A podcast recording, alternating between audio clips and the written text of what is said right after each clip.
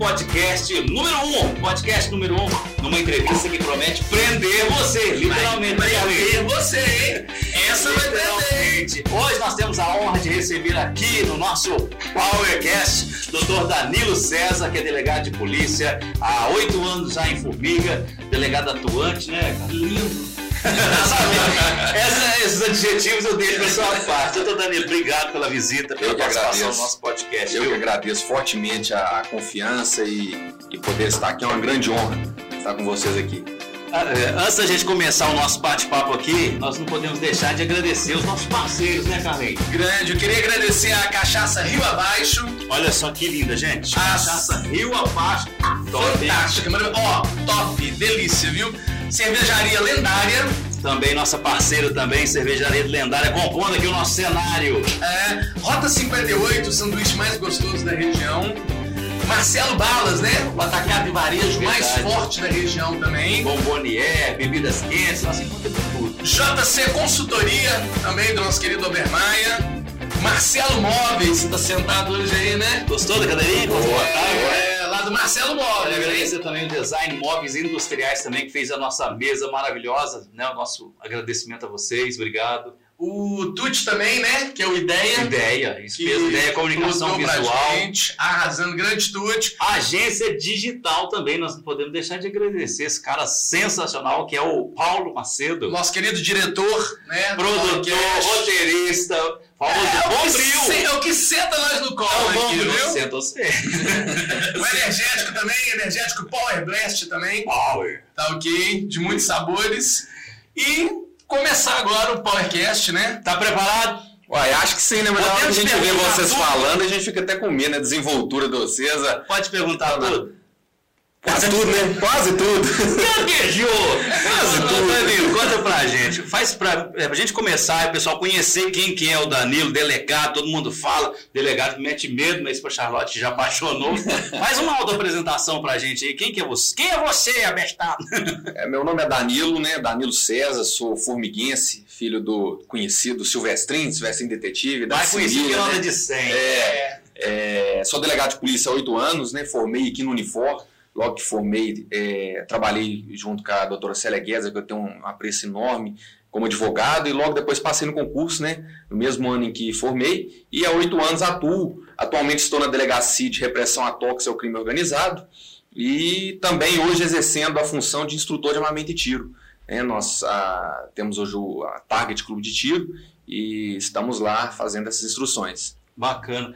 Carlinhos, eu estava conversando nos bastidores, uma pergunta que não quer calar. Quando você era criança, você já brincou de, de polícia ladrão também? Você, ah, quem já, que você era? Qual já. papel que você Sempre polícia, né? Sempre, sempre já estava já tava puxando mais sabe? E, e assim, cara, era, era, era, uma brincadeira muito sadia, que era um dos tipos de brincadeira que eu gostava muito, né? Hoje eu não vê mais a a molecada fazendo isso. Eu gostava é. demais, era um tipo de brincadeira. A gente Fazia a arminha de, de Pegava aquele feijãozinho, né? Que é estoque. Cortava a garrafa, colocava o feijãozinho, era bom demais. Eu já, eu já tinha minha.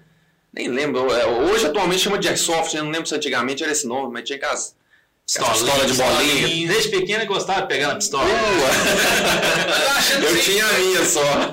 Tá achando que foi a convivência né, desse detalhe com o pai, né? Você achando... teve influência da sua família para seguir essa carreira ou não? Você acha que foi isso? Na verdade, assim, pode ter sido uma influência indireta. A ver, desde que eu nasci, eu convivo com esse ambiente policial. Seu avô né? também era policial? Meu avô foi policial, oh. né? Aposentou como é, inspetor.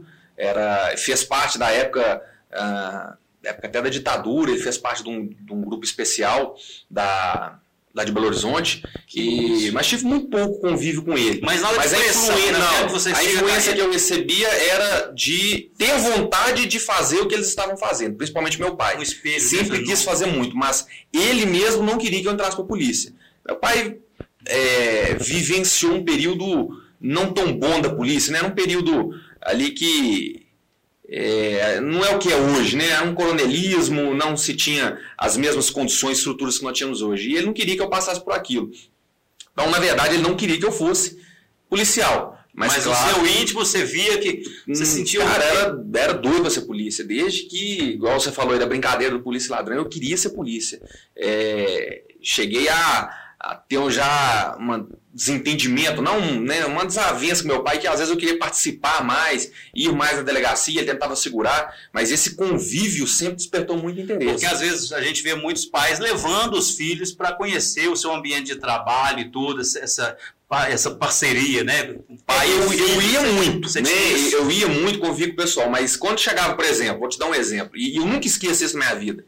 É, teve uma época que ele, eu fazia já faculdade e eles é, cismaram de fazer ronda, né? Na época o delegado mandou fazer ronda. Cara, e eu achava aquilo o máximo. Juntava seis viaturas, os caras saíam tudo de preto rodando os bairros, dando baculejo. E, um dia, e meu pai, nessa época, era inspetor.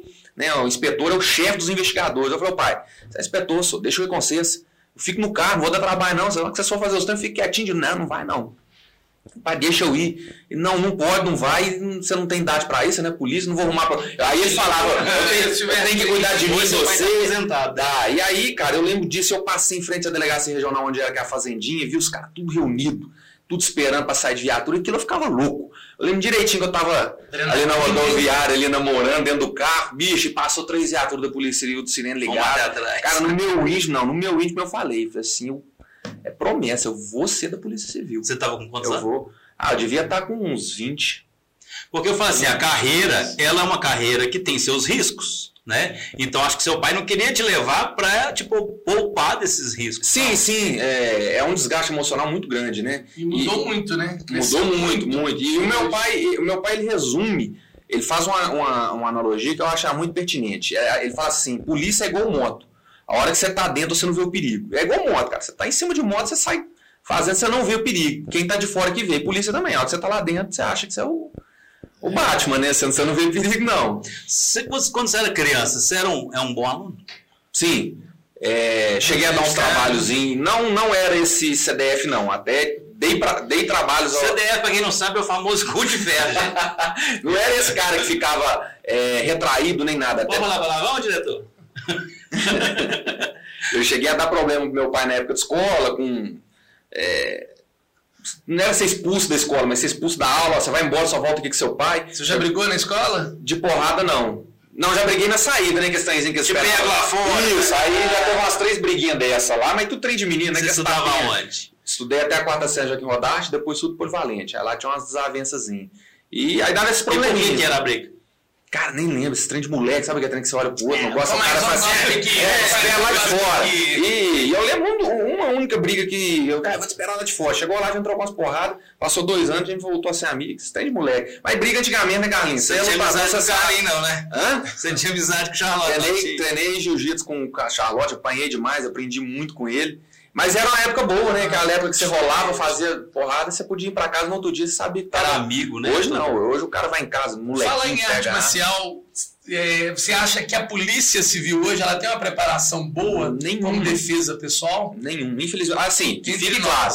Lá na academia de polícia dá uma instrução boa. Só que depois da academia de polícia, tem que ter a proatividade do policial de buscar. Os caras te dão três meses lá duas, três aulas na semana, isso te dá uma noção do que, que você tem que procurar. E infelizmente a grande maioria que sai não busca. E você tem que se aprimorar. O cara tem que saber. Tanto a parte não sabe. física, né? A preparação física do, do profissional policial, quanto a parte de arma, né? Sem dúvida, de equipamento. Né? É, infelizmente. Eu falo hoje, vamos falar em relação ao que o Estado proporciona, é infinitamente menor do que a bandidagem tem hoje em dia. Aí. Então, Cara, isso aí eu discordo um pouquinho. Às vezes é uma, uma crença que o pessoal fala, ah, pô, os caras estão armados. Não, arma nós temos. Arma nós temos, muita arma, muita munição. Você tem arma demais.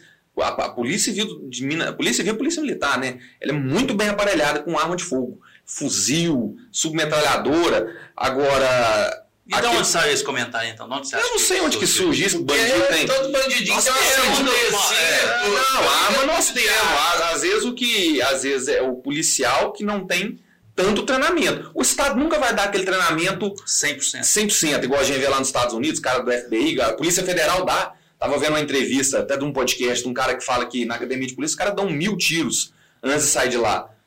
Minas você dá 200. Então, agora, eu sou daquela teoria, até às vezes. É, é, é, um pouco contraditório com alguns colegas. Eu acho que a gente tem que fazer a nossa parte. O Estado não vai dar tudo, não. Você escolheu uma profissão para sua vida, você quer ser policial, você tem que buscar Então, treinamento, cara. Tem uma hora tem que sair do nosso bolso, você tem que treinar. Você não, um médico não vai pagar uma especialização, tudo, pô, o Estado não vai me dar tudo, não. E infelizmente, nós temos a grande maioria dos policiais que acham que o Estado tem que dar tudo. Tem que dar treinamento, tem que dar munição, cara, isso não vai Falta acontecer. iniciativa, na verdade. Aí vai ter o quê? Um policial despreparado. É, muitas das vezes a gente vê e às vezes não tem uma, uma arte marcial, um mínimo, né? É, um mínimo. Só que pelo menos. É, a gente vê Eu lembro uma vez o Carlinhos me parou na rua, já tão louco no início, cara. Pô, Danilo, vamos marcar um treino em Catoma lá, os caras têm que saber pôr um joelhinho na costela, é. jogar o cara puxando, dar aquela amassada, senão vai A passar gente vê também muito hoje na polícia, tanto militar quanto na civil, o profissional que está um pouquinho acima do peso, para não falar gordo mesmo, né? É, cara, e, e dentro, pelo menos na Polícia Civil, não se tem um, um- um exame um, de aptidão é, rotineiro, né? Toda vez. Não tem. Então você entrou lá, ou você, por opção própria, você vai se manter habilitado, fisicamente e tecnicamente, porque é uma opção que você escolheu o resto da vida. Você tem que estar. Você acha que Charlotte dá para um bom policial? Ah, dá, pô. Tem uns policial lá que ele ia gostar. turminha. Ô, Danilo, na sua profissão a gente vê muitas pessoas, acho que em toda a profissão existe isso, pessoas que se aproximam da gente, no caso, aproximam de você querendo algo em troca, querendo algum benefício. Ah, sou amigo, tem moral com o delegado. É, Isso infelizmente acontece, com acontece. você isso? Acontece, o, o- o ser humano ele é complicado, né? A gente, Lado E político. como é que você É. lida com isso? O que, é que você faz? Ô, ô, Edson, pelo menos assim, eu, eu não tô falando aqui em nome de nenhum Não. policial, tô falando a minha opinião pessoal. Eu sou muito reservado, né? O pessoal acha que a gente vira autoridade, a gente começa a ter é, muitos bônus, na verdade a gente só tem ônus. Eu, hoje eu tenho que pensar várias vezes nos lugares que eu vou, as pessoas que aproximam, e a, a grande maioria das pessoas que nos aproximam, a gente já fica com aquela reserva. Por que, esse cara tá aproximando de mim? Será que esse cara tá com interesse? E aí, até a gente ter aquele know-how, não, esse cara aqui é respeito, então tranquilo, ótimo. Esse cara aqui, ele só quer ter contato, só quer um dia poder falar que é amigo de um, de um delegado. Delegado.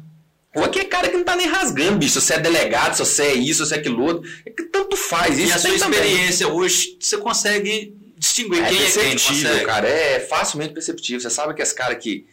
Bicho, o cara quer ser boa praça pra uma hora poder falar que é seu amigo e usar seu nome, ou pra uma hora te pedir um favor. E você sabe aquele cara que você quer. Eu, recentemente, é, a, a grande maioria dos meus amigos são amigos que eu já tinha antes de entrar pra polícia. E eles nunca me deram problema nenhum. Pelo contrário, né? Eles são amigos de verdade. Depois que eu entrei, eu sempre tive essa reserva muito grande em criar novos, novos laços de amizade.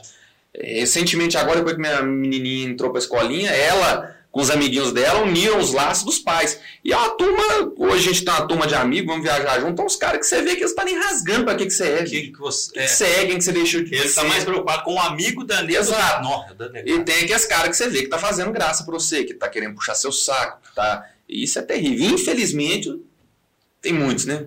E tem muitos que olham muita imagem, né? Aquele estilo de marketing que às vezes nem te pede favor, mas pra tirar a foto. É. É, Uma e- parada. mas, ele, mas esse aí, cara, tem é- tietagem também, é- delegado? isso aí o problema é, pelo menos eu tenho muito cuidado com isso, do, que é o meu grande receio, que é de pessoas usarem o meu nome. E isso é muito ruim, igual ah, um dia desse tinha um cara lá na delegacia, o delegado me ligou, falou, tem um cara aqui que tá falando que precisa disso, mas ele falou que é seu conhecido. É mesmo, porque senão ele tá usando seu nome. Eu falei, não, isso aí eu tô, tenho conhecimento do que, que você Tira tá uma multa pra mim. Tipo, não, isso não, porque graças a Deus acabou, não vivi essa época. Eu nunca, quando eu formei, eu- a gente poderia escolher a cidade que a gente ia, né, de acordo com a ordem de classificação da academia. E aí a gente chegou a sentar, eu com a minha família, pô, vou pra Formiga, tanto de conhecidos, lá vou ter problema com esse trem, principalmente trânsito, né, que o trânsito é um inferno né, da polícia. É, pode falar palavrão, né, Paulo? Você Ah. Aí é o seguinte, cara, eu pensei, pô, onde que eu for, às vezes eu vou criar um laço de amizade ou outro. Então é melhor eu já ter os meus que são verdadeiros na minha cidade, que eu sei que não vai me dar trabalho. E nunca tive. Nunca tive um amigo que me fizesse um pedido que me colocasse em situação constrangedora. Nunca Mas você tive. já teve que prender amigo? Não. Nunca tive. Eu sempre entrei com aquela mentalidade de se for um amigo muito Conhecido, próximo, né? Não, amigo conhecido. não, não, amigo, é conhecido não. É, não, conhecido assim, de rua já. Agora, falar que é um cara amigo, que aí às vezes seria até necessário eu me declarar suspeito para participar, nunca foi o caso. Nu- Nunca tive. E nem de E- pedido indiscreto também. Quando você entrou pra delegacia, quando você veio pra Formiga, que eu lembro disso, há oito anos atrás, Cara de menino, você já tá, já é papai, já, tá com a cara mais branco, grossa, cabelo- esse cabelo- acaba com a é. gente, Mas quando vezes. veio pra cá, gente, era assim, era o bad boy, entendeu? A mulher tudo louca, E até um linda, formatinho de cabelo, né? Ela, é, tupetinho pra puxar, entendeu? Mas quando vê aquela coisa, tipo assim, aquele preconceito indiretamente que eu digo assim, não, um menino, delegado. Não é que é menino, porque Não, não, entendi. tinha que amanhã, Não, aquela não casa, tinha. cara Você entrou muito É, novo eu vejo- polícia. é, e o problema é o seguinte, quando você está vivenciando a etapa, você não percebe isso, né? Eu entrava pra polícia, não, já sou experiente, pô, tem experiência. E hoje eu pego umas fotos minhas, Eu vi lá de pai fazer, eu sei 2013, bicho, que menino, que moleque, cara. Tá, Umas respeito. lá com os caras do lado E dos tiros, respeita tipo, ou não? Respeita, Respeita? respeita, isso aí respeita. Nunca tive problema com desrespeito. Nunca tive. Nunca tive. Até porque você tem técnica também pra colocar uma pessoa no lugar dela também. É, eu acho que a gente, a gente se impõe, né? É aquele velho ditado que é, assombração sabe pra quem aparece. Nunca desrespeitei ninguém, mas também nunca admiti que fosse desrespeitado. Já tive oportunidades, às vezes, por exemplo, chegar. Eu, nesse lado policial, eu, eu, eu acho o seguinte: bandido é bandido, polícia é polícia. Eu tô fazendo meu trabalho, ele é bandido, ele escolheu o caminho dele, mas na hora que a gente chegou, a gente fez o nosso trabalhinho, tem que respeitar. É tipo, igual já, já, já aconteceu, você chega lá na sala onde tá tendo os depoimentos, aí tá lá os molequinhos de abinha reto, pô, vai tirar, pode tirar, pode sentar direito, não tá na sua casa não. Entendeu? Tem que respeitar. É sim senhor, não senhor, não vai ter gíria, não vai conversar com gíria com a gente. Não respeita seu pai e sua mãe na sua casa, dentro da delegacia vai respeitar. Isso eu exijo, entendeu? E nunca aconteceu de um cara levantar a voz pra mim, de eu ter que partir pra cima dele. Nunca teve. E se partir Nunca também. teve. Ah, não, aí a gente dá uma. Diferente. Tem que. Ô, Danilo, existe ti- tietagem para delegado, ou seja, o pessoal paparica muito delegado? Ele é um cara simpático, né? Tá falando pra mulher, né? Não, falando. Homem não, pelo amor de Deus. Não, legal. é. Homem não. Não, mas assim, igual você brincou lá, falou, deixa eu tirar uma fotinha assim. Cara é. Cara, existe, né? existe, É mas simpático. existe porque eu também já fui assim, principalmente aqueles que desejam a carreira policial, né? Alunos de direito, isso acontece. Não é tanto, às vezes, igual se imagina, mas tem. Mas é, é, às vezes, ver na pessoa aquilo que você tem intenção de ser, né? É, E eu era assim, eu via os delegados, eu queria tirar foto, é, queria perguntar, e aí acontece isso mesmo. Eu acho que você tem o seu pai como espelho, vamos falar assim, mas você buscava inspiração em algum profissional que você admirava quando era criança? Assim, nossa, eu queria ser igual aquele policial, tá? Super-herói. Como criança, não. Como criança, eu sempre, Você já teve o avô e o pai. É, né? sempre espelhei no meu pai. É, Esse jeito via é do pai, né, é, via nele aquilo que eu queria ser, né? Ah, Depois que eu entrei na faculdade, tive contatos com delegados como o Ricardo Bess, que é referência, a gente fala, pô, olha que bacana, um cara delegado, Foi seu bom professor. de trabalho, é, e hoje é colega, né? Então, assim, isso é muito bacana. Eu via nele uma, uma figura se exercendo um cargo que eu queria exercer também, de admiração. E isso que eu acho que é o tipo de tietagem que a gente tem, o tipo de pergunta que a gente recebe lá no Instagram, que é aquela pessoa, aquela pessoa que faz tietagem, vendo uma figura que eles querem ser. Você citou do Instagram. Mas às eu- vezes você tá perguntando se é de putaria esse negócio, Não, isso não, tem não, isso não tem não.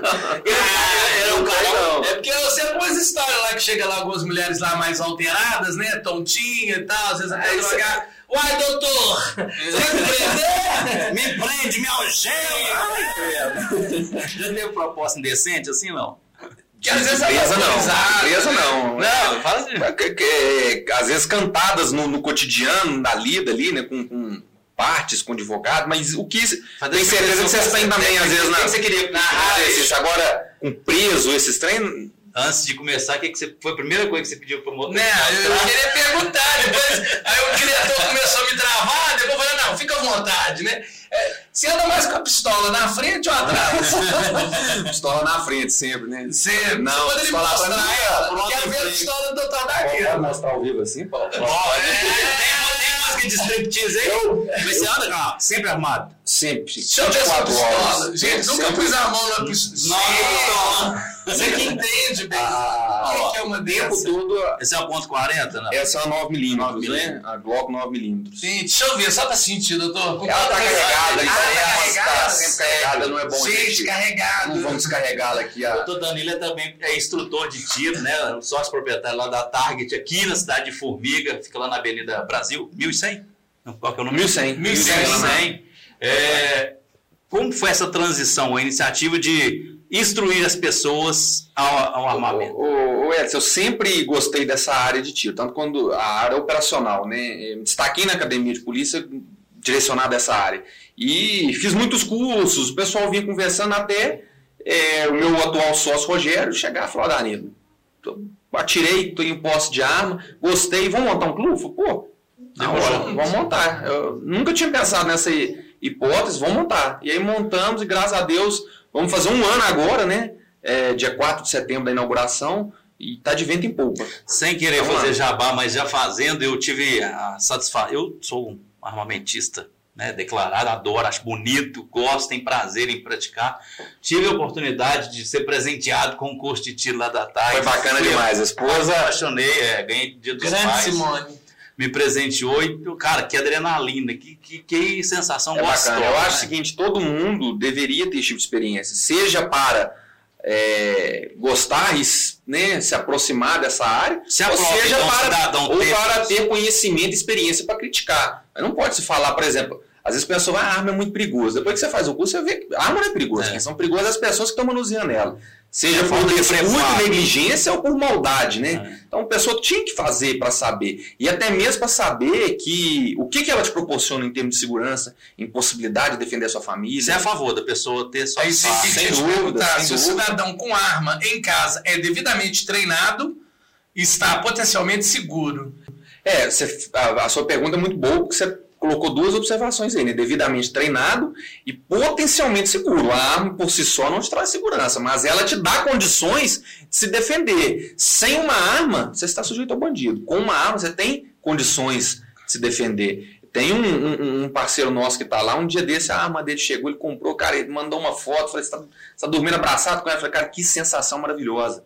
Tem uma casa lá pro lado da lagoa, e ele falou, cara, que sensação maravilhosa, poder dormir e saber que Você tá se surgiu uma. Eu não tá seguro. Eu mas posso- se surgiu uma ameaça, de eu tenho condição de, de me defender do que você ficar sujeito a bandido. Bandido vai fazer com você o que você quiser. Faz. E com a sua família. Você tá com a sua família lá na sua casa, entra um bandido, bicho, seus filhos, sua esposa. Agora você tem uma arma. É você tem condições mata, de se você morre. defender, exatamente. Com a arma, você- sem arma, você tá morto. Com a arma, você pode morrer. Mas se você tiver condições de treinamento, Gostei dessa, repete. é, sem a arma, eu inventei tá agora, morto, eu acho mas que é ficou desse fantástico, jeito. é, sem a arma, você tá morto. Com a arma, o que, que eu falei? Você pode Não sobreviver. lembro.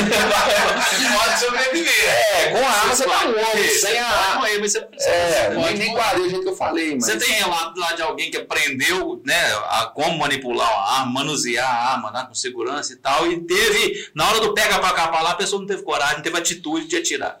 Não, graças a Deus, dos que passaram conosco ali, ainda não. Não tive, ah, nós não temos nenhuma experiência de algum aluno ter desviado e feito bobagem, né? a- Achar que né, poderia Não, eu falo assim, bobagem, às nem, nem, um- nem ter tido que utilizá-la, ainda não. invadiu a casa do Não, ainda não tivemos essa, Não. essa hipótese aqui, não. Graças a Deus. Amém.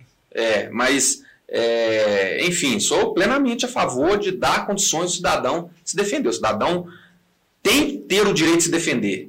E aí, tenho certeza que você aí está preso nessa entrevista muito bacana hoje aqui com o doutor Danilo César, delegado de polícia aqui na cidade de Formiga, instrutor de tiro lá da Target, né? É um prazer mais uma vez receber você aqui. Prazer é nosso. Gente, queria falar para você da lendária, cerveja lendária, você que é apreciador de um chopp gostoso, né, Charlotte? Arrasando. Pessoal, vai reunir com os amigos aí, ó. Olha que maravilha. Você pode levar, adquirir o growler da lendária, esse chopp encorpado, gostoso, saboroso. E onde que o pessoal encontra a lendária? Nos melhores estabelecimentos de Formiga e também da região. Você pode seguir a Cerveja Lendária no Instagram e você conhecer um pouco mais sobre essa cerveja que é sucesso! Não, e você vai fazer a sua festa, fazer o churrasquinho, né, com os amigos. Exato. Eu vou pegar até o telefone aqui da lendária, é 37 9 98 71 30 51. Tá aparecendo aí na tela aí, ó. Tiago, tá? Aí, ó. Nosso famoso seu peru. É, O seu.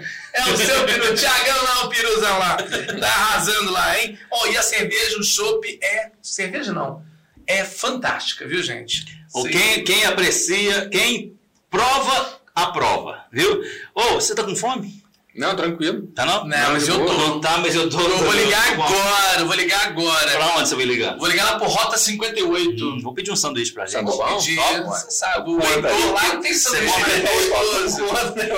Vamos, vamos pedir um sanduíche lá na Rota bola. 58. Gente, se bater aquela fome, Só ligar que eles entregam rapidinho para você também. O telefone é o 3322 7990. 90. E agora ele tá com novo endereço também. Tá ali na pracinha do tio Patinhas, ali no Quinzinho. Ah. Antigo tio Patinhas. E, se você quiser ir lá para É. saborear lá em loco, pode ir também. Ou então você liga Tá. e pode comer na sua Arrasado. casa. O Heitor entrega para você. Eu fiz o gesto. Deixa eu mandar aqui pra ele agora. Eu vou querer um 58, Rota 58. Pode ser. Pode ser? Pode? Três, de estudão? 58. É, pô, bora. Top.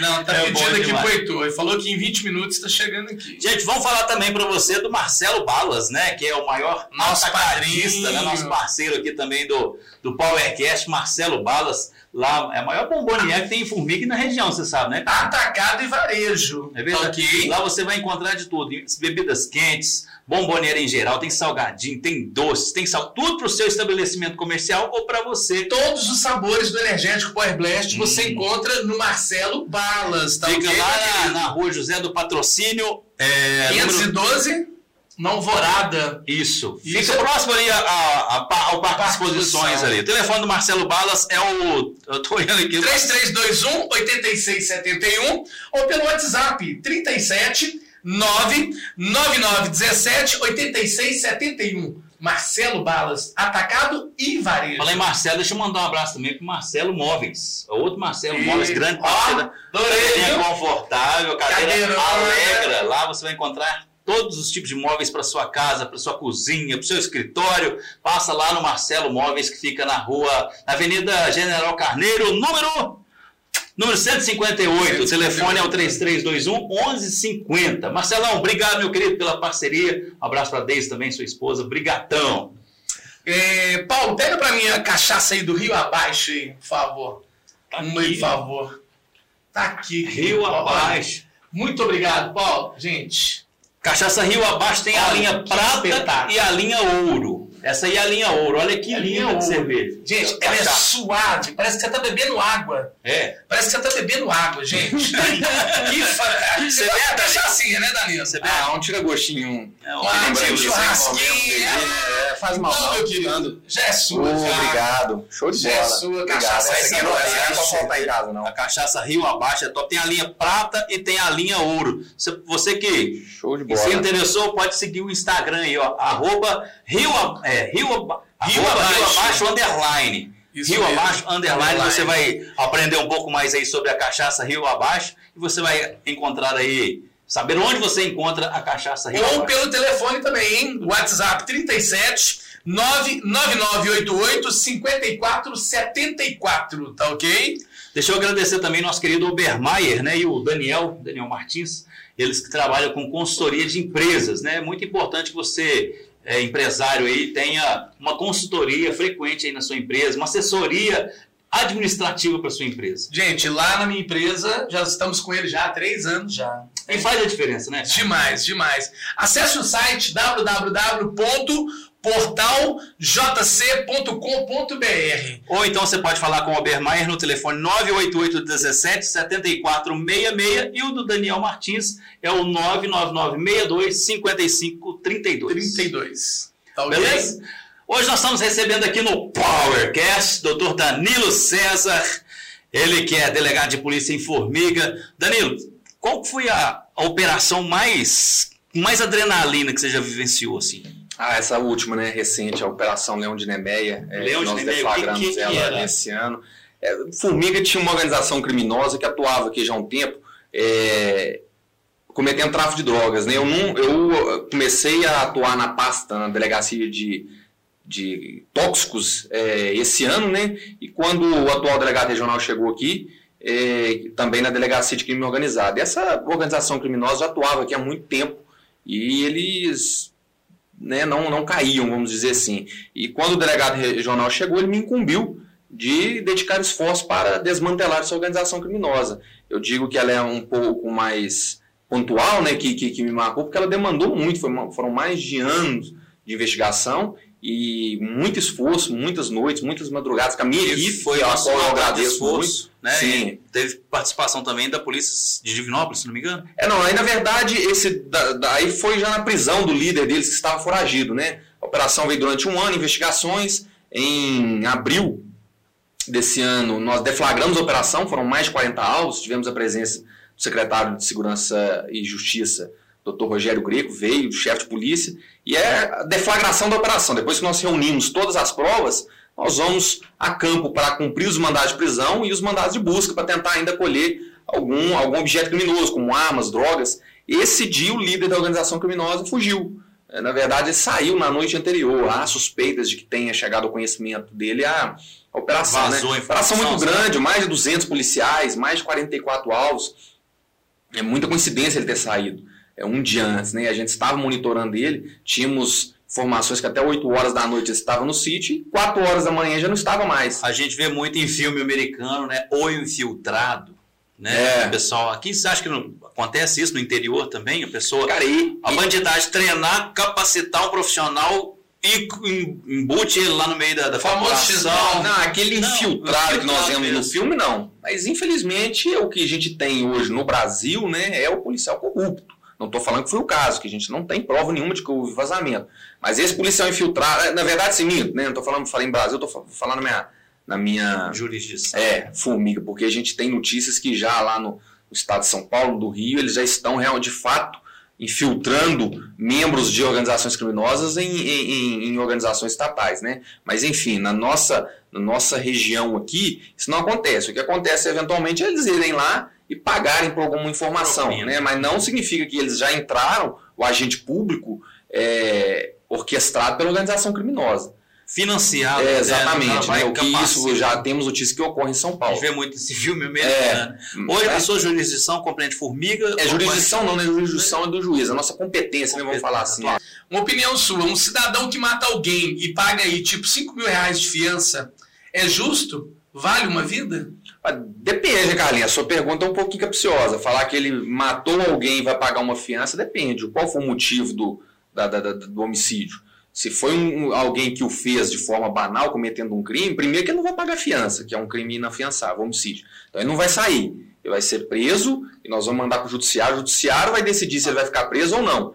Mas nós temos que atuar, já não pode arbitrar fiança.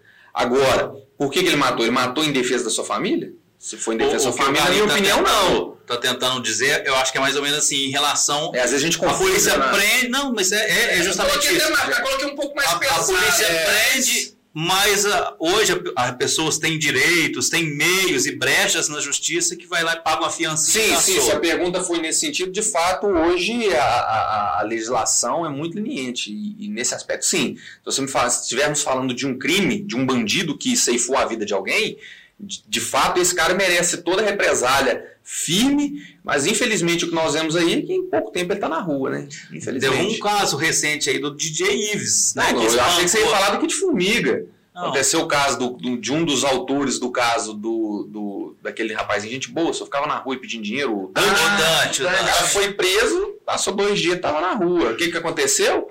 Foi lá e participou do Do homicídio daquele lá na Praça Clemente, na, no Alvorada, que ceifou aquele serventuário do, do, O Rogério. do Rogério, É. e era, era um cara que estava envolvido num outro homicídio, foi preso e foi solto. Aí o que que o cara, o que que acontece? O cara não vê limite. Quem, sempre, quem é culpado nisso? Cara, eu atribuo isso à legislação leniente, à, à, à- à sobrecarga do judiciário. O que, que acontece que muitos presos vão para a rua? Primeiro, a quantidade de, é, Demanda, né? é, também. questões jurídicas que ele pode fazer uso. e tal, Mas o principalmente que nós vemos o pessoal indo para a rua aí é o que nós chamamos de excesso de prazo. O que, que acontece?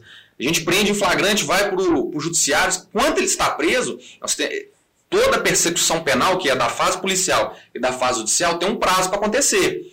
E se esse prazo é superado, dá-se um excesso de prazo. Ele tem que ir para a rua para responder em liberdade, até ser sentenciado. E como o judiciário está sobrecarregado, a grande maioria dos casos, Deixa eu ver se excesso de prazo, os caras vão para a A rua. pessoa prende, a polícia prende o cara, aí ele tem o prazo de julgamento. E se ele não for julgado, tá lá preso. Se não for julgado. É, se não andar o processo dele em determinado tempo, ele, Ele tem que ir tem para a rua. Tem que ganhar liberdade provisória, dar-se um mesmo excesso de prazo. É, ainda não, ainda não Não foi, foi reconhecida a culpa, né? Mas ainda que se tenha provas veementes, se não for num prazo estabelecido lá, né? é, Ele tem que ir pra rua. E aí a gente vê, cara, esse tanto de ladrão na rua. Cara, a gente prende gente, tem gente ali que eu falo, pô, mas não tem como esse cara tá na rua de novo, não. Bicho, tem um cara. Você que fica revoltado, fica não? Ah, fica, pô. Então tem um cara aqui que todo dia você fala, pô, o cara tá cometendo, fala, pô, eu já prendi esse cara de tudo quanto é jeito. Então, um, um, e quando eles fazem aquele videozinho, ainda brinca, ainda ah, aqui, ó, tá do Pô. meu lado, do delegado aqui, ó. Ah, não, aqui você faz aqui, ó, do meu lado. aqui não tem. Aqui não faz isso, não. Você tem que engolir o celular. Olha, aqui, é, aqui que não faz, né? Aqui formiga, né? Olha. Faz qual caso? Ah, sim, do, do recente lá. Pô, não, mas é, aquele lá, agora eu lembrei do cara. Pô, mas aquele cara foi preso no dia e tá preso até hoje, né? Foi. Tá foi preso sim. até hoje. Mas aconteceu, né? Bandido pegou, pô, bandido pô, pegou lá na lagoa, noiado. É, mas. Delegado com a esposa, mais o filho, todo mundo ali brincando. Crianças, crianças. Um, Brincando, menininho de 3, 4 aninhos brincando lá e tal. Aí o cara chega todo noiado com vídeo. Ah, sim. Você É, não já tem medo não de expor sua família, não? A, a profissão fazer com que a sua Não, família cara, seja o que a gente vê é o seguinte, igual eu te falei, a gente é polícia e bandido, mas existe aquela. Existe uma, uma regra que é universal em qualquer mundo, não mexa com a família. Né? Então, não tem conhecimento hum, Nunca passou a perder. de, de, de ataques a familiares decorrência do policial. Pode ter contra o policial, mas aí, meu amigo, eu tô preparado para me defender. Tô, treino e me preparo 24 horas para isso. Tô armado 24 horas. Isso eu não tenho esse. Agora, fala- contra a minha família, não. Falando em, em família, doutor Danilo é um cara, vamos falar assim, muito digital, quase um digital influencer. Olha, olha. É. Olha, olha. Eu- eu- é eu- eu- o blogueiro, Eu, eu blogueiro doutor famoso. Danilo no, no Instagram e vejo que você usa muito como instrução. Você responde o questionário, o pessoal abre sempre caixinha de pergunta lá. É, o pessoal pessoal brinca sobre o direito, sobre a carreira policial. Acho bacana aquilo. É, você se sente um digital influencer assim, não? Não, não me sinto. qual o motivo pessoal brinca até. é, é, os amigos que postam lá, pô, você é blogueirinho? Fala, blogueiro são, é uma eggs. Mas é, a gente brinca isso porque acaba que a, a palavra blogueirinho tem uma, uma conotação pejorativa, né? Sim. E eu não me acho digital influencer pelo seguinte: eu não exponho a minha vida. Ele tá Sim, mostrando, ele tá mostrando seu. Instagram. Que é o- já aproveita e já pede mais seguidores aí. Gente, você que quiser, que ainda não É, segue o doutor Danilo. Mas assim, eu, eu não, é eu, eu não Danilo exponho. Delegado, não é isso? Não, Delegado delegado, Danilo Danilo César. Delegado Danilo César. Eu não exponho questões pessoais minhas. Você pode ver isso. Você não vai achar uma foto da minha família, da minha esposa, das minhas Por que filhas. medo? Realmente. Cara, nem é medo. Eu, eu, eu, eu não exponho mais por questões negativas mesmo, de atrair eh, energia negativa. Eh, Eu não tenho medo que alguém veja uma foto de, um- de uma filha, de uma esposa e vá fazer algo com elas, mas de sobrecarregá-las com um- uma energia ruim, desejá-las mal. E isso eu não quero. A profissão quem escolheu fui eu, não elas. Então, assim, não medo de retaliação. Você recomendaria essa profissão para quem está assistindo a Sem a gente? menor sombra de dúvida. Desde que tenha perfil. Quais os prazeres da profissão? Olha, a primeira delas é em poder fazer o bem, né? A gente, a sentimento de dever cumprido, de, de poder contribuir com a justiça, você tem que ter esse tipo de sentimento, senão você vai ser um frustrado. Então, segundo, é questão da adrenalina mesmo, pô, é, é bom. É, operação, atuação tática, e tem que, eu gosto disso. Isso para mim é prazeroso. É, se eu tiver que ficar sentado na mesa ali atrás do computador, eu estudaria para Monótono. é, exatamente. Então, assim, é muito prazeroso, recomendaria. Você pode. Pô, você, pode atuar. Eu postei aí no, no, no Instagram minhas três últimas postagens polícia, polícia estourando cativeiros, libertando reféns. É emocionante. É emocionante. Ó, às vezes. é, você prender um, um agressor de uma mulher, você prender aquele que tirou a vida de uma filha sua, igual nós prendemos o cara que ceifou aquela o ano passado, né? Aquela, aquela garotinha ali na, na pracinha do TG. Então, é uma sensação de poder contribuir com a, com a justiça. E fora que, pô, a- te traz muita. Te traz muita. mu- Te traz respeito, te traz. é, enfim, eu acho que eu recomendaria sem a menor sombra de dúvida. É, se Não, eu, eu ia falar de você sentir um super-herói. Não deixa de ser um herói, né? Você Não, tá lá é, fazer a- os fracos e, e Às vezes, às vezes isso até pesa, né? Às vezes a gente vê, Você tem essa responsabilidade nas costas, assim? Infelizmente, em razão das redes sociais, né? É, igual acontece alguma coisa, o pessoal já vai lá. Igual teve aquele caso da, da, daquela agressora do, daquele cão, né? Meu Instagram ficou uma loucura. Todo mundo mandando mensagem. Falou, você já viu? Já viu? O que, que você vai fazer? Então, a exposição nem é a traz... sua área, né? É, mas a Delegacia exposição sua. traz essa responsabilidade de, pô, tem que atuar. É, teve outro caso recentemente. Eu vejo também. no Instagram o pessoal te perguntando muito sobre alguns casos que aconteceram. Eles gostam de ver a sua opinião sobre determinado assunto. É, o povo gosta da fofoca, né? O povo gosta da, da fofoca. Eles Quer gostam muito de, pegar fogo o pessoal gosta muito de casos não. policiais. Eles querem saber como é que acontece, querem saber como é que foi investigado. A investigação a gente não pode contar como a gente investigou, mas eles gostam. do- é, eu vou diminuir A muito maioria é isso. aluno, não. É gente que quer não, se aventurar não, nessa gente, e, pô, tem gente. É curioso, eu recebo né? muita mensagem de pessoas mais velhas falando: meu sonho era ter sido, não pude ser, mas vibro em ver isso. É, quando eu posso, às vezes, alguma prisão, eu vou parar um pouco com isso. E o que, que né? o Estado acha dessa superexposição? Tem, você tem alguma O Estado, hoje, a ordem do Estado é que a, a- divulgação das ações policiais sejam feitas todas pela Ascom. Até por, por tal motivo, eu irei diminuir esse tipo de postagem. As com assessoria de comunicação. assessoria de né? comunicação da Polícia Civil. Então, eles querem que a demanda da imprensa vá para lá. E, às vezes, muitas vezes, quando nós divulgamos pelo perfil, a gente está passando o carro na frente deles. E eles não querem isso. Mas é o que o pessoal vibra. E eu acho... Aí você me perguntou... Mas a opinião da Ascom, desculpa te interromper, mas eu acho a Ascom, é, Ascom né? Isso. É, Muito fraca. Com todo Hoje não mais, hoje não mais, Muito cara. fraca. é, há- até uns três anos atrás, ela era muito desestruturada. Hoje não. Com todo respeito, mas. É, hoje não. Hoje nós temos uma Por que estrutura da é Ascom. fraca? Não, não divulga tanto? Você tem ideia? Há três anos atrás, quatro anos atrás, eu estava para montar um jornal aqui com É, de Formiga. Era um jornal só com notícias da, da Polícia Policial. Civil e Militar. Ia ser as duas juntas. Entendeu? Porque, como se, se, se for esperar deles chegar aqui, é muito fraco. Falta Por mais conteúdo, que né? tenha o mundo online É, hoje. não, antiga, mas justamente por isso eles estão fazendo, cercando isso para consertar erros do passado. Então, pra- tudo bem. É, então, estão estruturando toda a Ascom para poder fazer. Aí acontecia isso. Antigamente, quando eu entrei na polícia, se eu quisesse qualquer divulgação de algum fato, o que, que eu tinha que fazer? Eu mesmo mandar. Mandar pro Carlinhos, mandar pro Paulo Coelho e tudo. E aí, às vezes, algum órgão de imprensa ficava prejudicado. E aí, Você acha que a imprensa atrapalha o- Já. a ação da polícia? Não, de forma alguma. Pelo Não. menos da- das Não, partes que eu já vivenciei. não, pressão. Não, não. Das partes que eu já vivenciei foram todos um apoio muito grande. E o que você perguntou, né? Tão logo da imprensa da questão do meu Instagram, você fala essa influência? Não. Mas eu acho que é importante divulgar o, o- O trabalho. o trabalho policial. Ele, às vezes, muitos não sabem o que nós fazemos. Por isso que é importante divulgar. Ah, a Polícia Civil não faz nada. A Polícia É, Civil fica lá parada. imagina se isso tivesse- não gera um, um ciúme, não? Entre a própria corporação, Ah, gera. colegas? A ser humano é. Ah, Isso aí é-. Infelizmente gera muito. Isso é todo setor profissional tem ciúme. É, todo mundo. Pessoa eu- se destaca eu um sou, eu sou, não, eu sou, eu sou vaidoso, sou. Mas eu quero ver o resultado, seja por mim, pelo colega, por outro órgão. Agora, infelizmente, tem gente que não, tem gente que, que não gosta É. de ver alguém fazer. Ah, tá. Isso é terrível. Isso é Isso, existe dentro da polícia.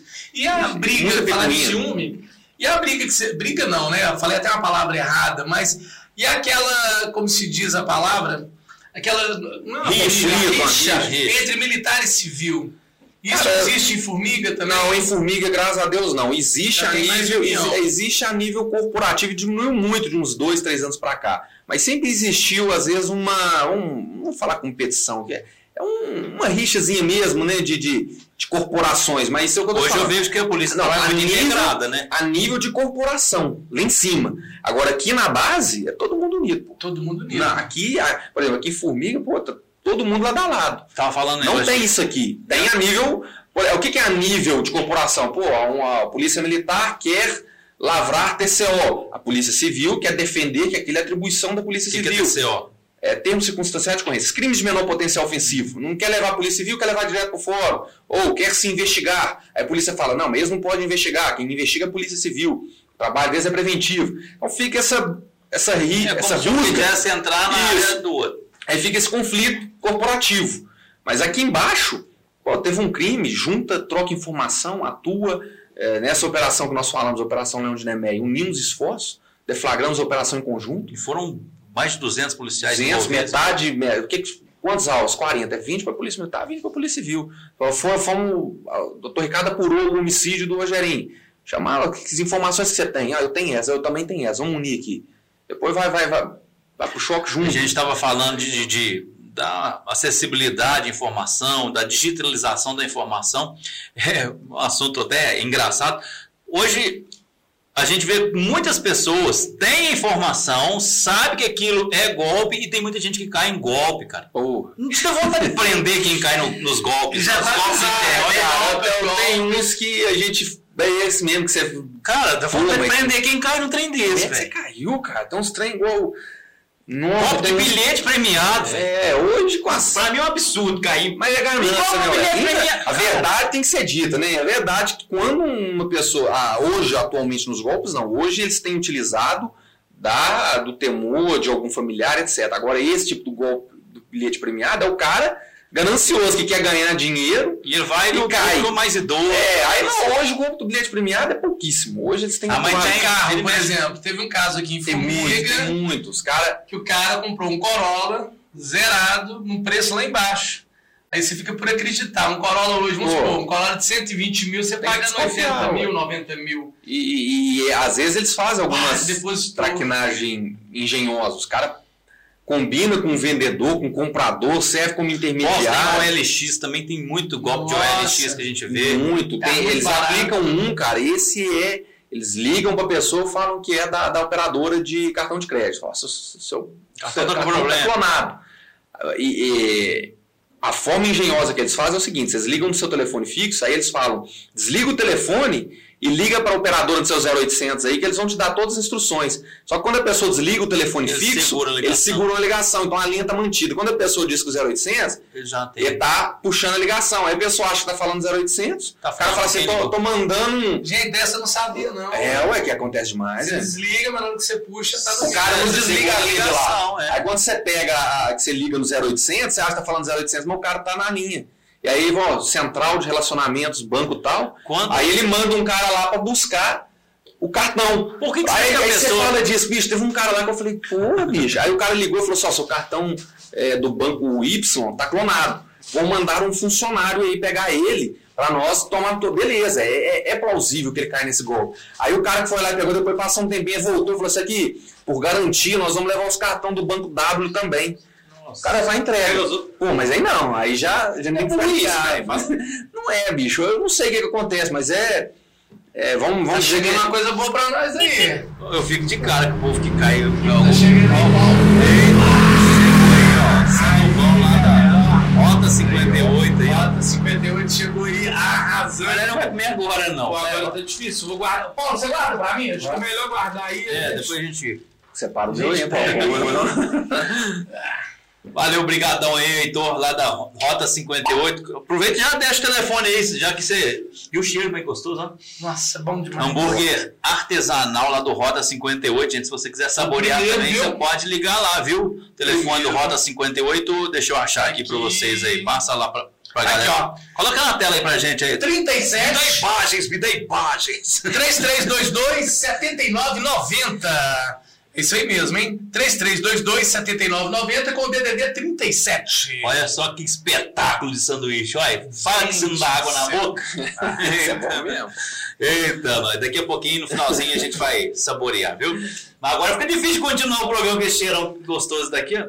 Falar de Tá futebol, que time que você torce, Danilo? Cara, sou cruzeirense, mas não, não acompanho. Tá morrendo de Tô- vergonha, não? Não, tô meio pirro de futebol, cara. E o que, que você me fala de um amigo Não. seu com Todo cruzeirense tá tal de Linquinho? Ah, não.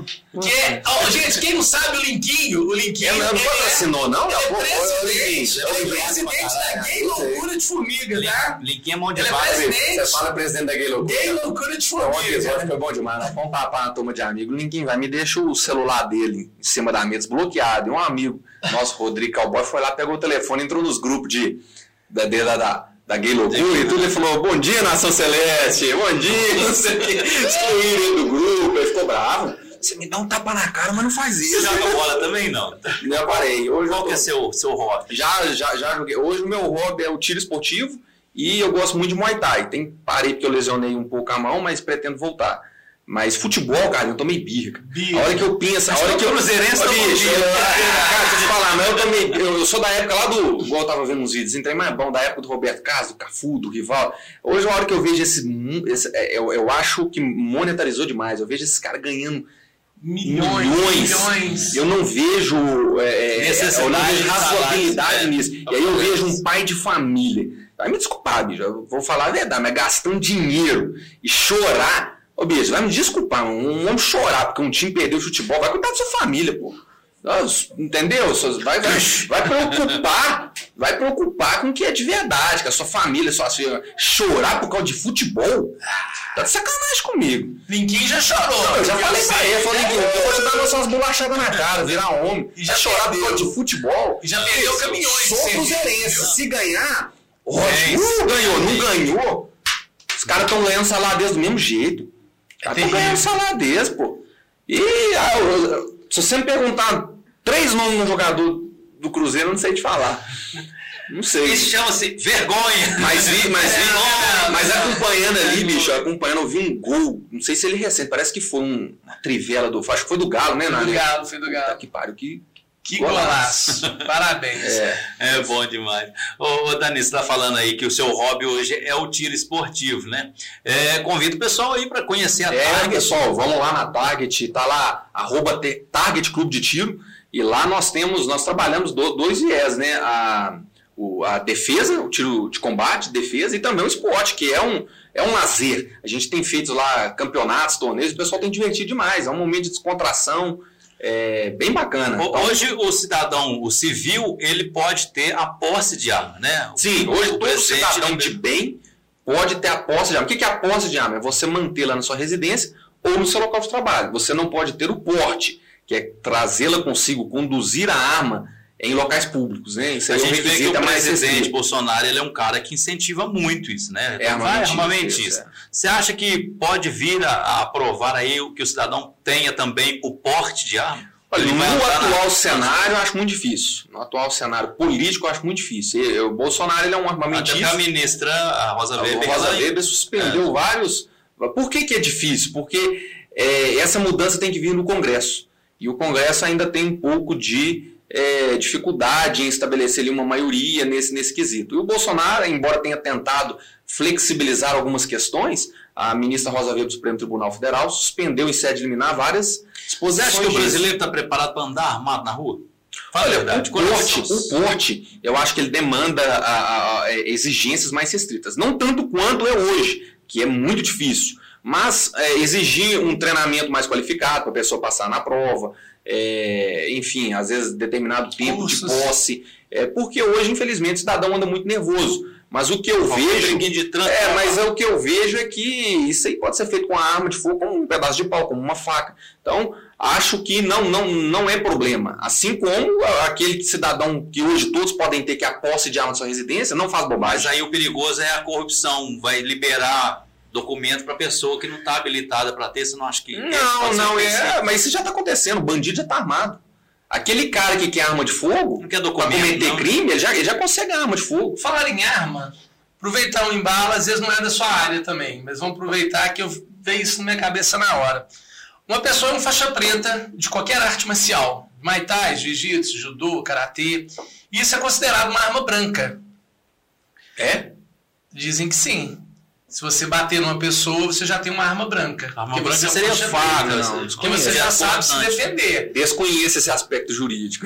Não, então, porque já falaram muito isso comigo. Não. Aí junta três pessoas em você, você vai lá e quebra as três. É uma arma branca, você não, é faixa não, não. preta. Essa informação é equivocada. o poder da força ah, como não, arma. De forma alguma, isso é uma, uma qualificação é pessoal. Defesa, né, arma branca é instrumento ofensivo que você utiliza para ferir alguém.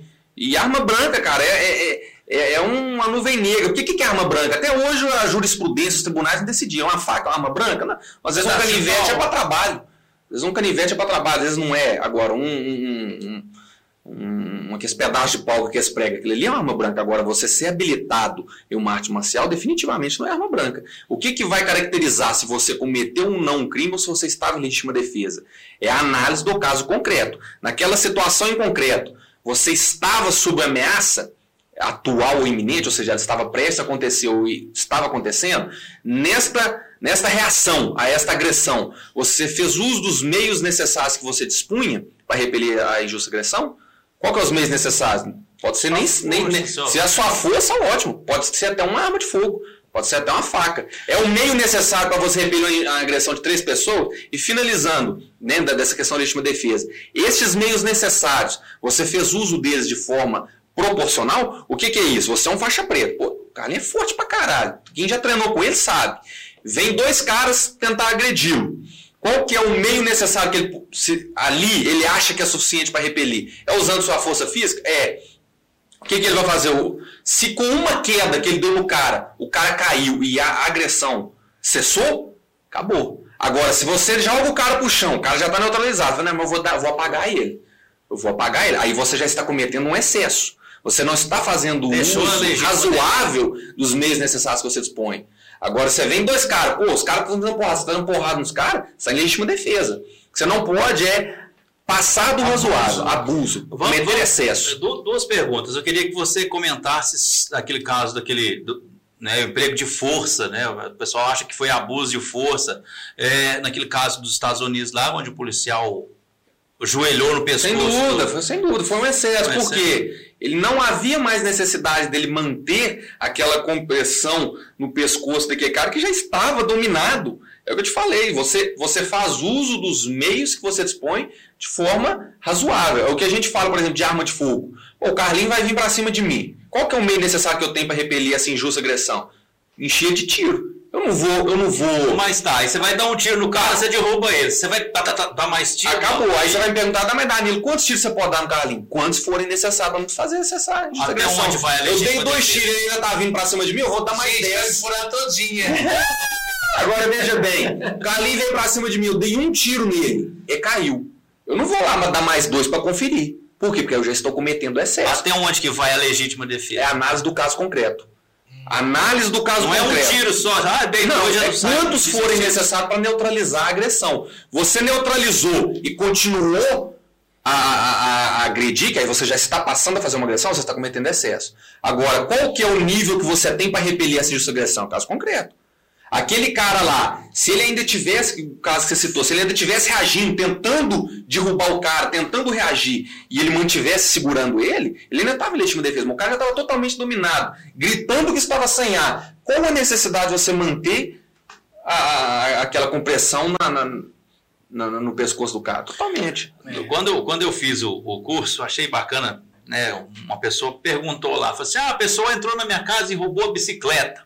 Aí, só que eu, quando eu vi, a pessoa já tinha, tava fugindo já com a bicicleta. Eu poderia dar um tiro nas costas daquele bandido? Não. Isso não é legítima defesa. Não é, por quê? Porque a agressão já havia cessado. Eu sempre falo isso lá nos cursos. O cara tá te roubando um bem ali. Mas aí você vai colocar na balança a vida e o patrimônio. Você não pode ceifar uma vida para preservar um patrimônio. Mas você não acha que a pessoa Agora, roubar, então? Não, mas veja bem para não ficar mal interpretado, hein, pessoal? Vamos lá.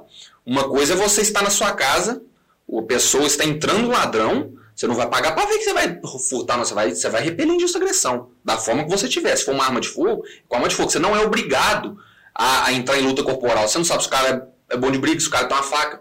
Se você tem uma, uma arma de fogo, é o meio necessário que você dispõe. Agora, igual um vídeo que uma vez eu fiz uma análise do Instagram. Um vídeo real. O cara entrou na, no andar de baixo, pegou uma moto, já estava indo embora. A vítima, o proprietário da moto, chegou no segundo andar. Quando o cara da moto já estava indo embora, ele foi lá e deu um tiro na nuca dele. Aí você pergunta, houve legítima defesa? Não. Por que, que não houve legítima defesa? Porque a agressão já havia cessado. Aquele, aquele bandido estava cometendo um crime patrimonial. Mas, eu, mas ele não trazia mais risco à vida, ele estava indo embora. Ele estava indo embora. Você vai, você vai ceifar uma vida para preservar sua moto?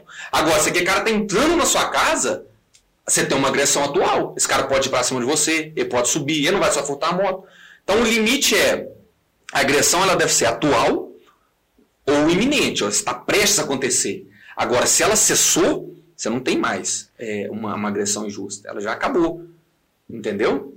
Eu, eu tava. Eu, a gente fica né, nessa né? curiosidade, tenho certeza que você também de casa fica curioso de saber. É, o doutor Danilo no Instagram, ele sempre publica esses, esses fatos, né, esses casos é. assim, e orienta o pessoal. Mas é uma pergunta que o pessoal sempre faz: ah, se entrar alguém lá em casa, eu posso atirar nele? Ah, pô, depende. Em quais circunstâncias? Você está lá na sua casa, em campo aberto, o Carlinho na casa dele, eu acho que tem um, um gramado gigantesco, né? Você está vendo entrando lá um molequinho, sem camisa e tudo, você tem uma arma de fogo. Pô, você dá comando, fica aí, deita no chão, o que, que você está fazendo aqui? Não entra não. Pô, resolveu? Resolveu. Agora você está na sua casa de noite, você escutou uma ameaça tentando arrombar, arrombar a porta. Você vai pagar para ver? Não, você vai atirar. Você tem que repelir injusta agressão. É a sua vida, a vida da sua família que tem jogo.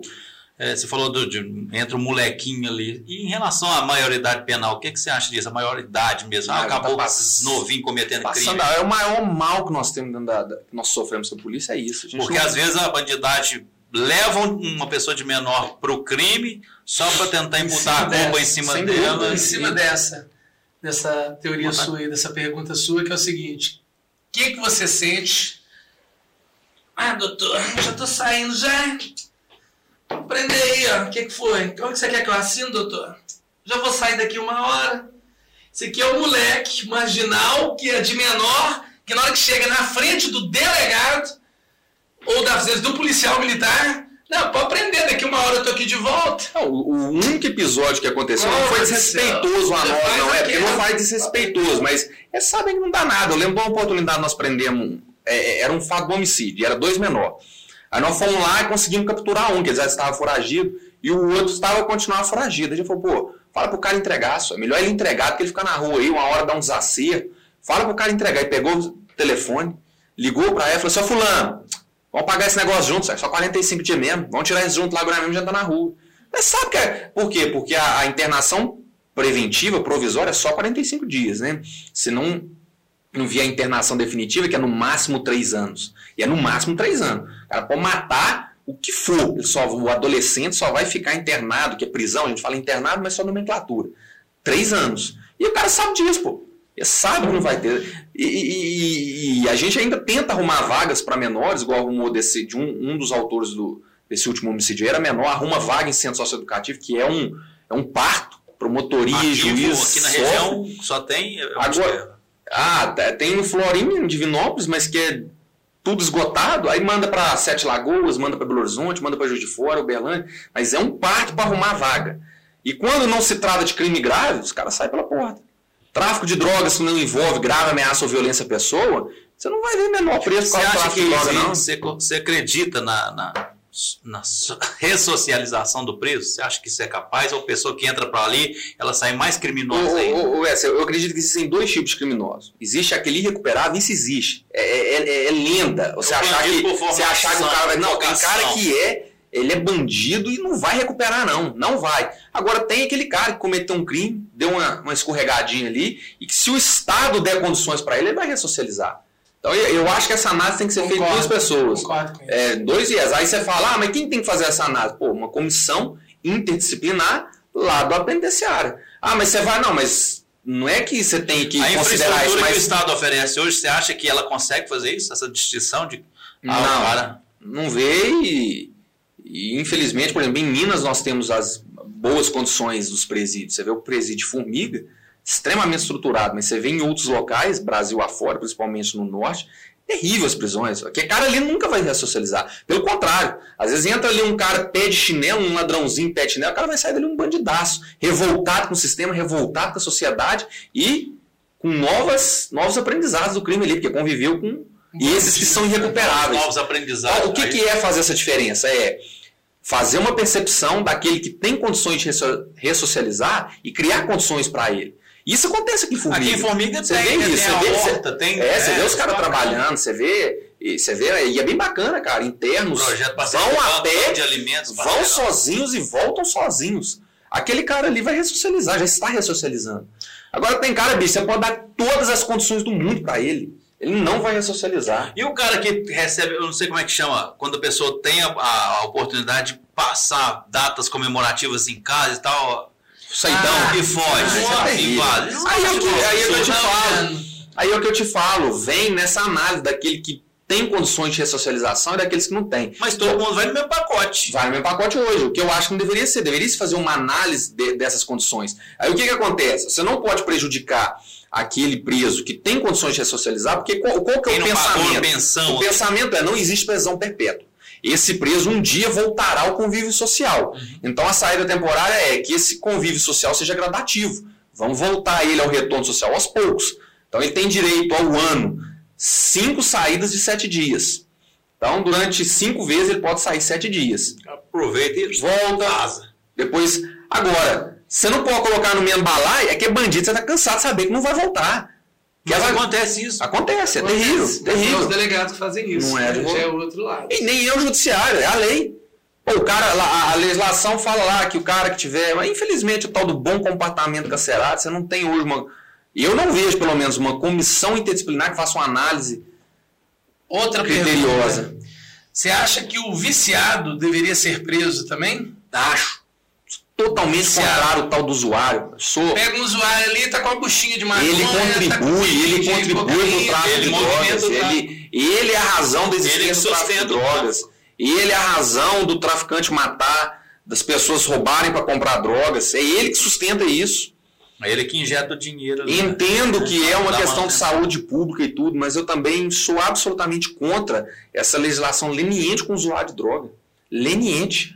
Porque tem muita gente que fala assim, ah, tadinho, ele é um coitadinho, ele é um doente que usa droga e tal. tenho A gente vê desses a- maconheiros, esses As playboys. da dependência química. A gente reconhece.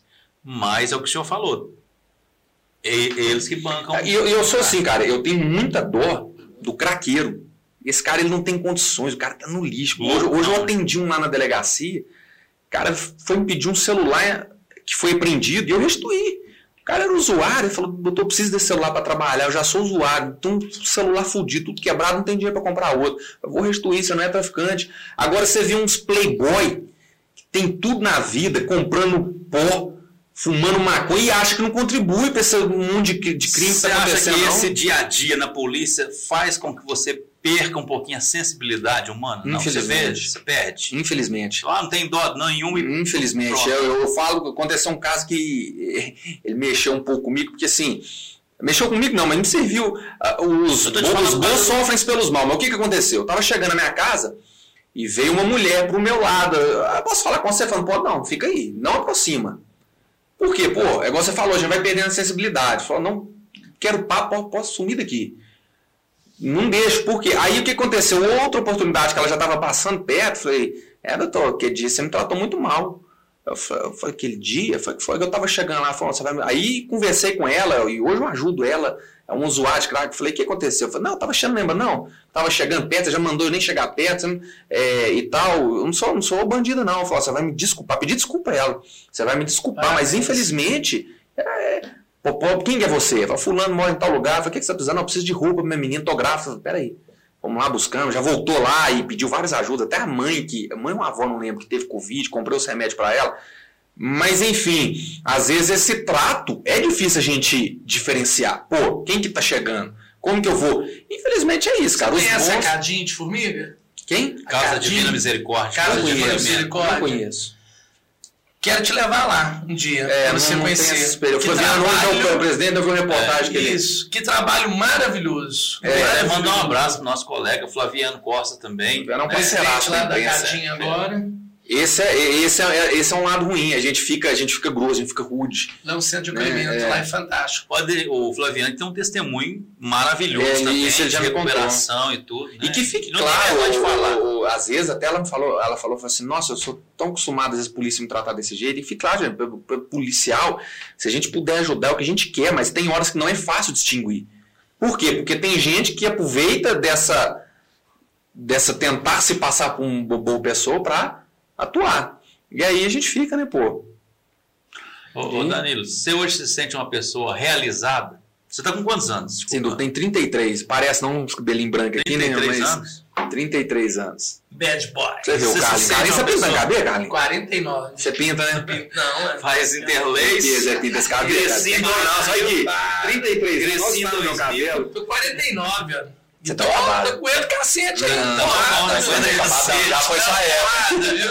Aguenta cacete. É, mas você pegar, o, pegar os meninos lá do tatame do bem lá, os meninos de 19, 20, 25, ele tudo casca Ô, ô, Danilo, casca A gente já vai quase chegando ao final da nossa entrevista. Qual que é o seu maior sonho hoje? Como pessoal e profissional?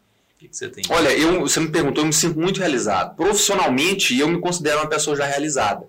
É a carreira que eu quero, é, é a forma como eu exerço, a cidade que eu exerço.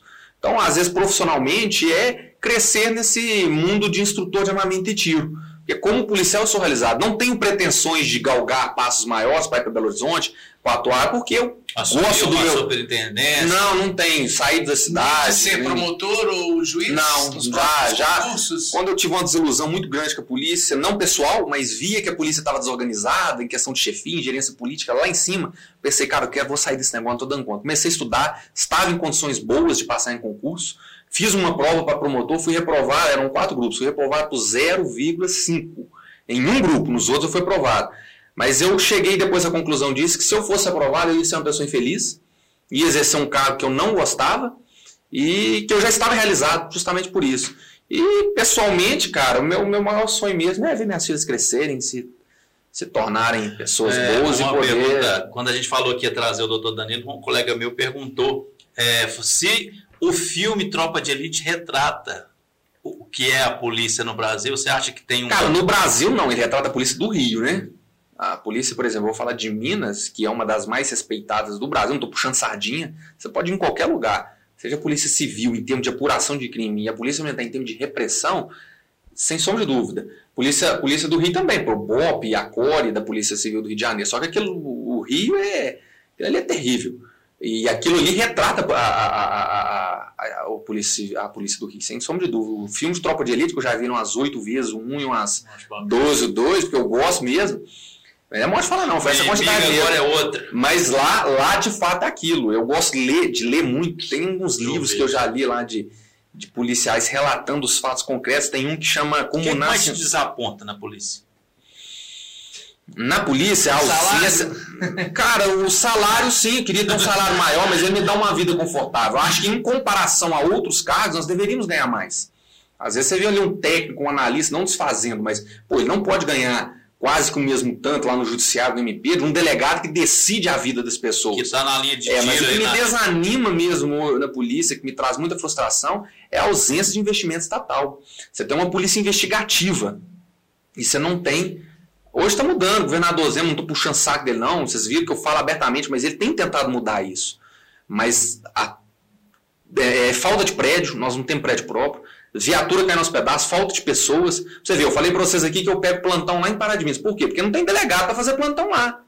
Então é falta de estrutura estatal. E isso é terrível. É a polícia investigativa do Mas é Estado. porque não querem contratar ou ninguém quer ir assumir? Não, porque não quer pôr verba lá para contratar, para atuar, para comprar viatura nova. É, A Polícia Civil ah, está tentando mudar isso com a nova gestão, mas ela é sucateada. Já Sucateada. tem sanduíche ainda aí? Vocês guardaram ou vocês comeram tudo? É, pô, pode. Já Se, tá se deixar, nós vamos ficando aqui, né? A gente abre essa tá aqui. gostoso tomando- demais, né? Ô, que, que convidado, cara. Obrigado pela Eu que sua agradeço a participação Bom e- demais ter te recebido aqui, né? Foi fantástico. Esse Foi bate-papo. fantástico. Muito bom. Aprendemos Esse aqui muito. tremeu um pouquinho. Obrigado aqui, Charlotte, né? As Isso coisas é que é bacana. Agora, que eu tenho que mostrar a minha série de tiro, o que é que você coloca aí, Paulo? Vou te mandar aí, você coloca. É, vai- pode acrescentar. Pode, né? pode, é pode colocar o insert aí dos meus tiros lá, que eu fiz o curso. Foi. Esse foi aí é bom, de ti, não. Ele é bom. Ele pode participar de, Tá vendo? de aqui torneios. até chorou no dia lá, viu? Ah, mas eu fiquei emocionado, porque um presente Não, ele pode sabe? já crescendo Esposa- depois. Aí joga aí na. Ué, agora alvo na tela pra vocês verem aqui, ó.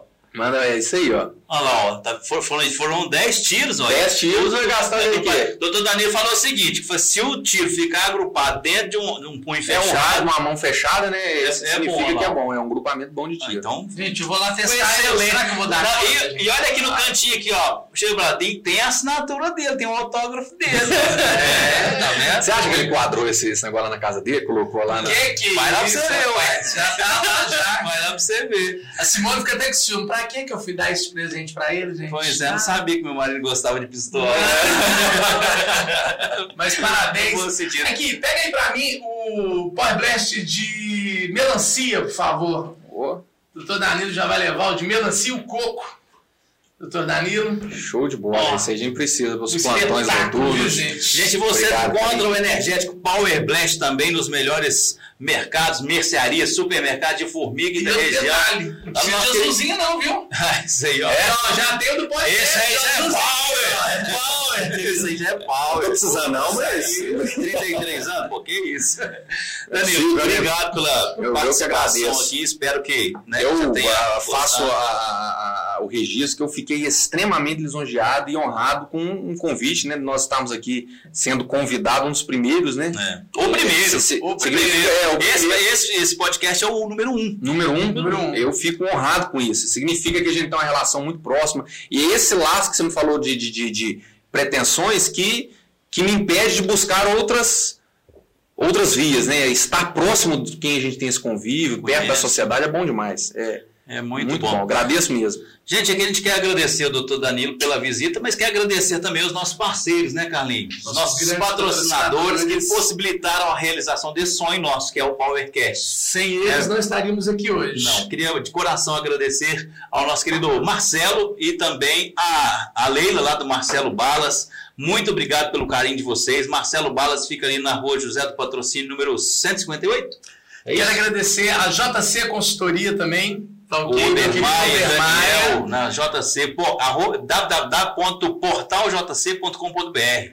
Agradecer também a cervejaria lendária, o nosso querido Thiago. Muito obrigado, Tiagão. Valeu. Cerveja, é, a cachaça Rio Abaixo também, Aqui ó. Tô- abaixo. Nosso querido a? Tá Daniel. guardada ali, né? A Vai- tá aqui, ah, tá aí, ó. É, vou deixar a aí. antes. É, Obrigadão. Quero agradecer também a- A ao. Rota 58, que é o sanduíche mais gostoso de Heitor. formiga. Nosso querido Vou Heitor. comer ali agora.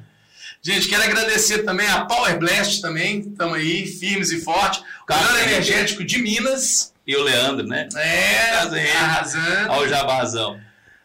Jabazão já. Quero agradecer a mesa. A mesa. Isso, eu quero agradecer o André, né? O André lá da Design Móveis Industriais. Ele fez toda a infraestrutura, a estrutura da nossa mesa aqui, do nosso cenário. Andrezão, brigadão, meu querido. Gente, segue o Instagram dele pra você ver que, que peças maravilhosas que ele produz. Fantásticas. Muito Marcelo Móveis também. Se não fosse ele, a gente não estaria sentado. Nós íamos fazer entrevista em pé. É, agradecer ele demais. Marcelo, muito obrigado pela força aí.